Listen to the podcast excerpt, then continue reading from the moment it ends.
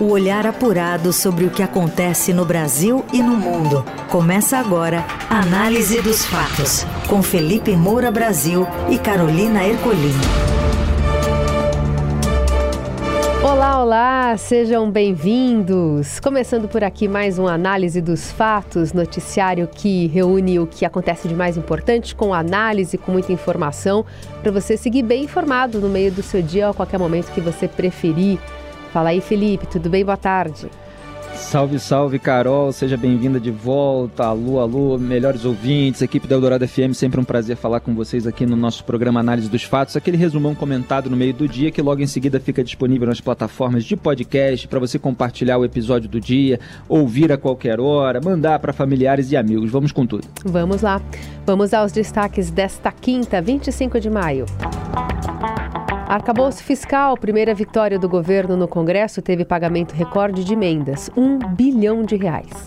CPI dos atos golpistas, parlamentares instalam comissão e elegem Arthur Maia para a presidência e Elisiane Gama como relatora. E ainda a Câmara há um passo de limitar demarcação de terras indígenas no mesmo dia em que comissão aprova texto que tira poderes de Ministério de Marina Silva. O que acontece no Brasil e no mundo. Análise dos fatos.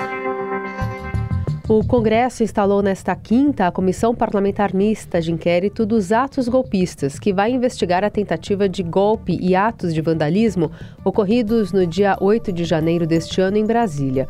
A primeira sessão do colegiado foi usada para eleger os cargos na mesa diretora. A presidência ficou com o deputado Arthur Maia, que é do União Brasil da Bahia, do grupo político também do presidente da Câmara, Arthur Lira. A relatoria ficou com a senadora Elisiane Gama, que é do PSD, aliada do ministro da Justiça, Flávio Dino. A instalação da CPMI se arrastou durante meses. O requerimento de criação do grupo foi apresentado ainda em fevereiro, mas a leitura do documento pelo presidente do Senado, Rodrigo Pacheco, no dia 26 de abril, Somente um mês depois foi dado o início oficial dos trabalhos. O Planalto queria postergar o início da CPMI por acreditar que o colegiado poderia atrapalhar a aprovação do arcabouço fiscal na Câmara e no Senado. É, a, o Arthur Maia é aliado do presidente da Câmara, Arthur Lira. É, então, você tem aí o principal líder do Centrão, é, ele que é é, o parlamentar-chave para aprovação de temas de interesse do governo Lula, ele ainda tem mais poder com um aliado na liderança dessa comissão, onde vai existir um tremendo embate, um tremendo circo, um tremendo tumulto entre lulistas e bolsonaristas. É claro que é, o governo é, tem uma maioria, os atos foram cometidos por bolsonaristas, com estímulos diretos e indiretos é, por parte aí de muita gente ligada a Jair Bolsonaro. É, estímulos dele mesmo, evidentemente, como a gente viu, a responsabilidade moral e política do ex-presidente que é, não dissuadiu é, os seus seguidores é, de fazer muita coisa que levou a esses atos de 8 de janeiro, embora ele pose como alguém que depois falou, não, não é bem isso, aí agora é entrevistado, fala uma ou outra palavrinha mais dura, mas ele estimulou aquele estado de beligerância. Agora, é claro que o governo Lula é, escondeu aí imagens durante muito tempo, depois elas foram reveladas, é, não quis falar muito do gabinete de segurança institucional, cujo chefe estava ali abrindo porta é, para os invasores, então houve falhas sim na segurança é, dos três poderes que envolvem é, um gabinete que, cujo chefe foi indicado pelo próprio Lula e que é aliado muito próximo dele, por isso foi colocado ali. Então vai haver muito embate, mas a gente já sabe mais ou menos né, o que aconteceu. A gente está vendo aí a Operação Lesa Pátria toda hora prendendo gente. É, você tem os vândalos, você tem os organizadores, você tem os financiadores dos acampamentos, das caravanas, e você tem os autores intelectuais, aqueles mentores. E claro que o foco do lulismo vai ser em cima é, de Jair Bolsonaro. Já os bolsonaristas é, vão tentar equilibrar isso, apontando, é, por exemplo, o relatório da Polícia Federal enviado ao ministro da Justiça Flávio Dino na véspera dos atos, é, a atuação dele que não impediu é, que aquilo acontecesse, é, vai apontar a responsabilidade do Gonçalves Dias, o chefe do GSI. É, imagino que os bolsonaristas mirem mais é, no Flávio Dino, porque tem sido aí uma figura protagonista no governo, então os embates devem gerar em torno disso. Elisiane mais próxima do governo, Magno Malta, que também conseguiu um lugarzinho ali na, na comissão, é de oposição. Vai ter é, poeira para todo lado. Na Eldorado, análise dos fatos. O Congresso Nacional impôs em um mesmo dia uma série de derrotas à ministra do Meio Ambiente, Marina Silva, a principal delas após a articulação política do governo ceder à pressão do Centrão com aval de Lula. O desgaste da ministra e da pauta ambiental, que já vinha sendo alvo de embates dentro do governo com a disputa entre IBAMA e Petrobras, devido ao plano de exploração de petróleo na foz do Amazonas, foi agravado diante do avanço nesta quarta de uma medida provisória de reorganização da esplanada dos ministérios. A MP foi aprovada por uma comissão mista formada por deputados e senadores e prevê mudanças na estrutura do governo que fortalecem o Centrão e retiram poder de Marina. À noite, Marina Silva sofreu ainda outras derrotas no plenário da Câmara. Deputados votaram uma medida provisória editada no final do governo Bolsonaro e retomaram trechos que afrouxaram as regras de proteção da Mata Atlântica, itens que tinham é, sido retirados pelo Senado. O texto segue para a sanção de Lula. A Câmara ainda aprovou um pedido de urgência para acelerar a tramitação para um projeto do marco temporal, que limita a demarcação de terras indígenas aos territórios ocupados até a promulgação da Constituição em 1988. O requerimento foi aprovado por 324 a 131 votos. Em audiência na Câmara, a ministra Marina Silva reclamou das mudanças na sua pasta. Segundo ela, a retirada do cadastro ambiental rural do ambiente, por exemplo, representa um prejuízo enorme à imagem do presidente no exterior. Nesse momento, não basta a credibilidade do presidente Lula, não basta a ministra de Meio Ambiente. Eles vão olhar para o arcabouço legal.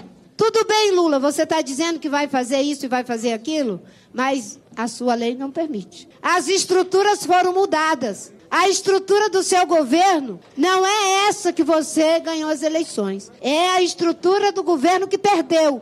E isso vai fechar todas as nossas portas.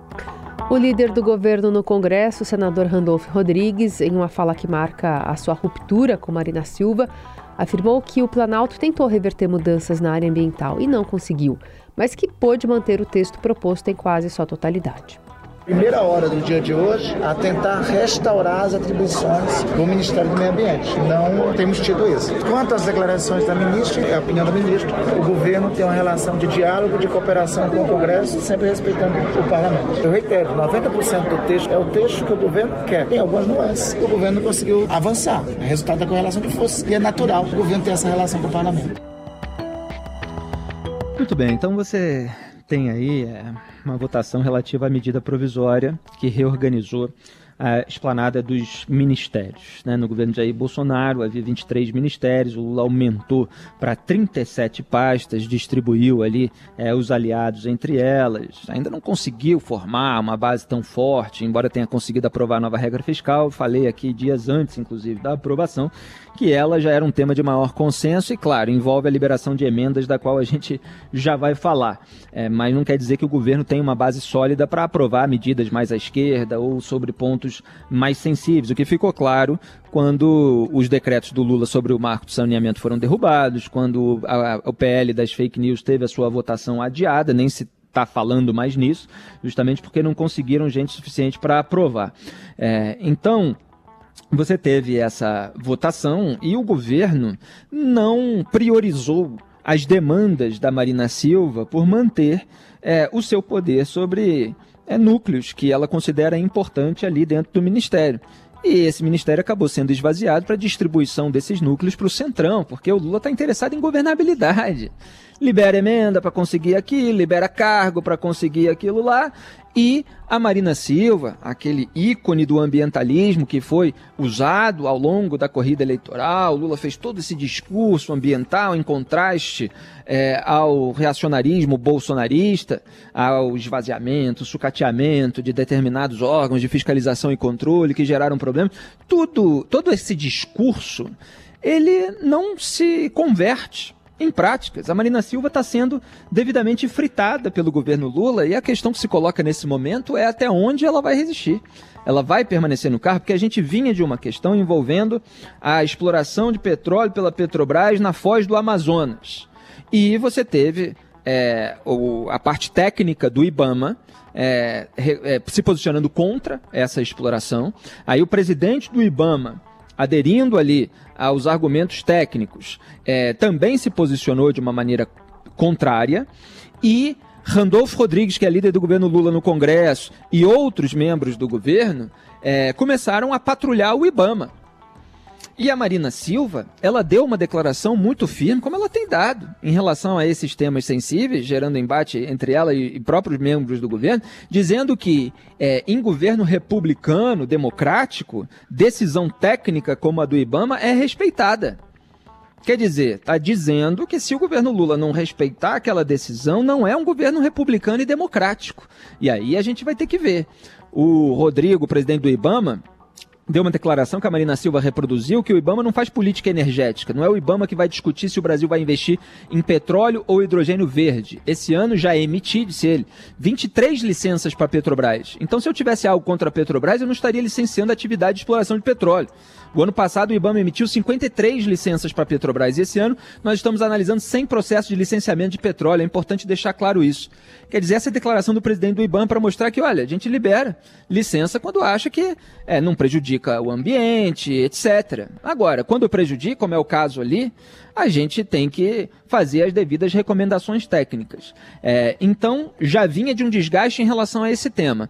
E agora, é, você tem uma série de outras consequências e a Marina Silva está reclamando. Ela falou assim: a proposta de retirada da demarcação de terras indígenas e da FUNAI, do Ministério dos Povos Indígenas, é, que é outro tema, né? É um dos piores sinais que podemos dar. São 500 anos de história. Estamos dizendo que os indígenas não têm isenção para fazer o que é melhor para eles mesmos e tal. É, e ela vai é, por aí, reclamando da distribuição que está sendo feita. Ela também perdeu, é, tinha aqui, né, o, é, alguns sistemas de informação em saneamento básico, resíduos sólidos, recursos hídricos para o Ministério das Cidades. Aí a, a agência Nacional é, de Águas, a ANA, foi movida para o Desenvolvimento Regional. O Cadastro Ambiental Rural, que é o CAR, transferido para o Ministério da Gestão. Quer dizer, tudo isso está saindo da mão da Marina Silva, porque o governo Lula está mais interessado em governabilidade, distribuir cargos, é, liberação de emenda para conseguir voto e tal, e aquele ícone do ambientalismo está sendo deixado de lado. Vamos ver até onde vai. Análise dos fatos. E o presidente Lula libera um bilhão de reais no dia do arcabouço fiscal e deputados admitem votar por verbas. Essa apuração vem de Brasília com o repórter Daniel Vetterman. Boa tarde. Olá, Carol. Olá, Felipe. O governo Lula liberou mais de um bilhão de emendas parlamentares na última terça-feira, durante a votação do arcabouço fiscal na Câmara foi a maior liberação de recursos para atender parlamentares em um único dia no ano todo. A liberação privilegiou deputados da base e parlamentares que votaram a favor do projeto, mas ainda estavam insatisfeitos com o tratamento dado pelo Palácio do Planalto ao Legislativo. O Estadão flagrou a negociação no cafezinho da Câmara antes da votação deputados do baixo clero se reuniram e exigiram cargos e emendas em troca dos votos. Um deles afirmou que não tinha como votar com o governo sem que ele o ajudasse. Outro ironizou, falando que a votação era pelo Brasil. Olha, isso aí ilustra o que eu chamo de República do Escambo. A verdadeira polarização no Brasil, ela não é entre lulistas e bolsonaristas. Isso tudo aí é um certo circo para distrair a população, enquanto os escambos rolam.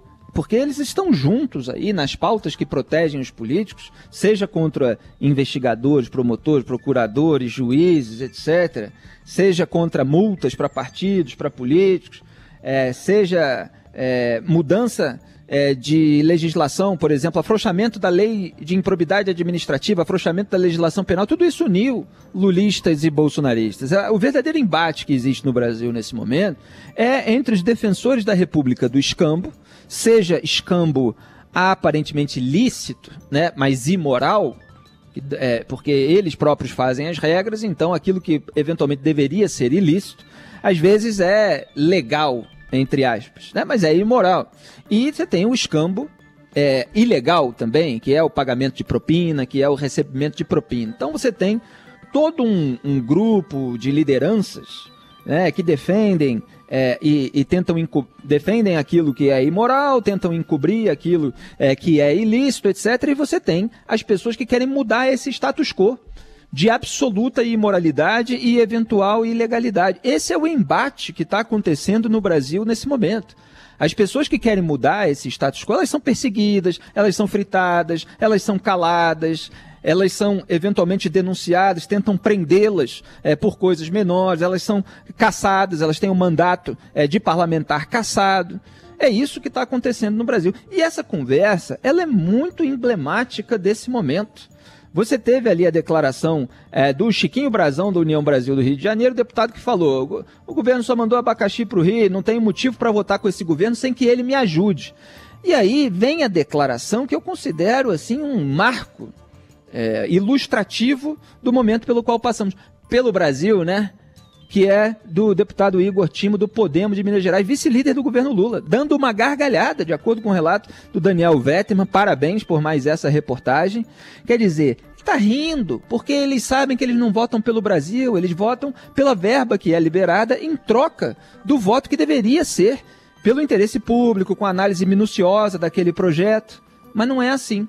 Então o Estadão está de parabéns pela reportagem e o Brasil vai muito mal, precisa mudar esse status quo. Agora dá trabalho, dá indisposição, é, gera retaliações. Então pouca gente tem coragem, muitos vão aceitando. Você conversa às vezes com o pessoal é, de Brasília e você vê como eles já relativizaram, tá, isso é normal, isso todo mundo faz e tal, não sei o quê. E aí tá o dinheiro dos pagadores de impostos escoando pro bolso de muita gente.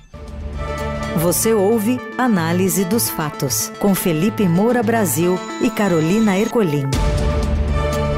Seguimos com a análise dos fatos, agora falando sobre o vice-presidente e ministro da Indústria e Comércio, que anunciou um programa para baratear o preço dos carros no Brasil, além de outras medidas, especialmente de crédito via BNDES para toda a indústria. No caso dos carros, segundo Geraldo Alckmin, o governo dará desconto nos impostos federais PIS, COFINS e IPI para veículos abaixo de 120 mil reais. Os descontos devem obedecer a alguns critérios sociais de densidade industrial que privilegia as companhias com mais componentes fabricados no Brasil e de sustentabilidade, considerando carros com menos emissão de CO2. Com isso, segundo Alckmin, o desconto sobre o preço dos carros vai variar de 1,5% a 10,79%. Quanto mais acessível o carro, maior será o desconto do PiscoFins. Além disso, a ideia é premiar a eficiência energética, carros que poluem menos. O ministro ponderou, contudo, que a Fazenda pediu 15 dias para estabelecer como se darão esses descontos. Após reunião no Palácio do Planalto, o presidente da Anfávia, Márcio Lima Leite, afirmou que o corte de impostos deve tornar possível a venda de carros abaixo dos 60 mil reais, como quer Lula.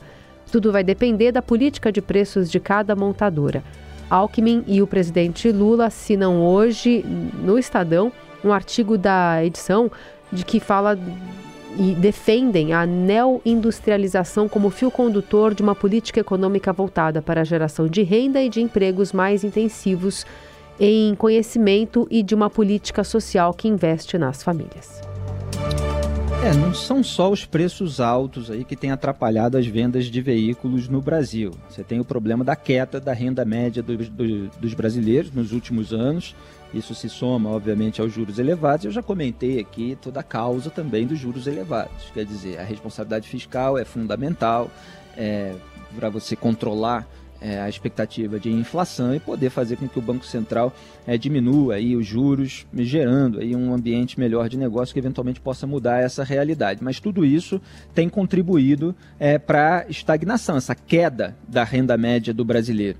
E essa medida aí adotada pelo governo enfrenta resistências ainda dentro do próprio governo. Então eu prefiro aguardar porque eles ainda não têm é, o texto muito bem definido sobre como isso vai ser feito. É claro que o interesse do Lula é ganhar popularidade. Está rendendo muita piada na rede social, diz que o carro não vai precisar disso, não vai precisar daquilo e tal, e o pessoal está colocando ali foto é, do carro dos Flintstones. Né? Vamos ver é, o que, que vai sair dessa proposta, se ela realmente vai ser boa para a economia. Na Eldorado, análise dos fatos. E o PSG está de olho em técnico que faz sucesso aqui no Brasil. Fala mais, Morelli. Olá, amigos. Quero falar desse interesse do PSG, o grande Paris Saint-Germain, no trabalho do Abel Ferreira, técnico do Palmeiras. Saiu lá na França que o clube que tem ainda Messi, Neymar e Mbappé estaria interessado em contratar o técnico português. Cada vez que uma notícia dessa chega ao Brasil, o torcedor do Palmeiras se arrepia. Eu não sei se tem motivo para tanto. O treinador Abel Ferreira tem contrato com o clube brasileiro até dezembro de 2024. Tem muito compromisso com o Palmeiras nesta temporada e também na outra. Tem objetivos, tem desafios, tem preparação de equipes e renovação de jogadores, está em meio à temporada e por tudo que o Abel já falou em suas entrevistas, desde que chegou ao Brasil em 2020, ele não é de romper contrato, ele não é de quebrar ciclos quando tudo está bem e todo mundo sabe que está tudo bem entre Palmeiras, a presidente Leila Pereira e o elenco do time Alviverde. Então não há motivos, talvez não haja preocupação nenhuma para o torcedor do Palmeiras ficar preocupado. O PSG está de olho também, na verdade são quatro nomes, além do Abel Ferreira, tem o outro português José Mourinho, Thiago Mota e Marcelo Galhardo, que treinava o River Plate. Abel tem compromisso até dezembro de 2024, não vai sair meio a Libertadores, a Brasileirão, a Copa do Brasil e o PSG que é alguém para assumir o clube imediatamente, senão no mês de junho, no mês de julho a competição lá retoma em agosto. O que, que tem o PSG que talvez o Palmeiras não tenha?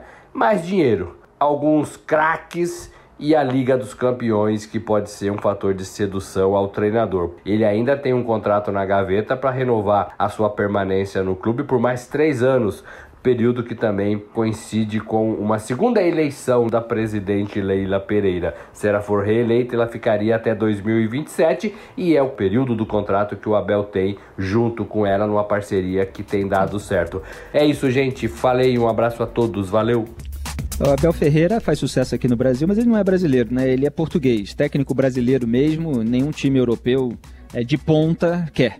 É, e é uma pena que a qualidade dos técnicos brasileiros fique tão abaixo realmente do futebol europeu. Eu sempre preguei que é, jogadores com talento, com potencial, é, dado que nas últimas décadas o futebol europeu ficou muito acima do nível do futebol brasileiro, vão logo cedo para a Europa para poder aprender a jogar melhor é, e depois representar a seleção brasileira. Seria ótimo que os técnicos brasileiros também pudessem ter é, mas está é, difícil. Quando eles vão para o exterior, é para o Japão, para a China, para o Kuwait, é para países de um nível de futebol mais baixo. Muito bem, e assim a gente encerra a análise dos fatos desta quinta-feira, com produção, edição e coordenação de Laís Gotardo. Trabalhos técnicos de Moacir Biasi, o comando da mesa de som é de Carlos Amaral. Perdemos a Tina Turner ontem, nós falamos dela aqui no dia 5 em razão de uma exposição em São Paulo. Fica aqui a nossa lembrança por tudo que ela fez, principalmente a homenagem ali ao Ayrton Senna, o show do Maracanã em 1988, o filme Mad Max que eu lembrei. Olha a Tina Turner aí, gente! Gritou o neguinho da Beija-Flor, eu coloquei nos meus stories. É isso, Carol, bem-vinda de volta. Um grande abraço a todos. Tchau. Obrigada, Felipe. Até amanhã.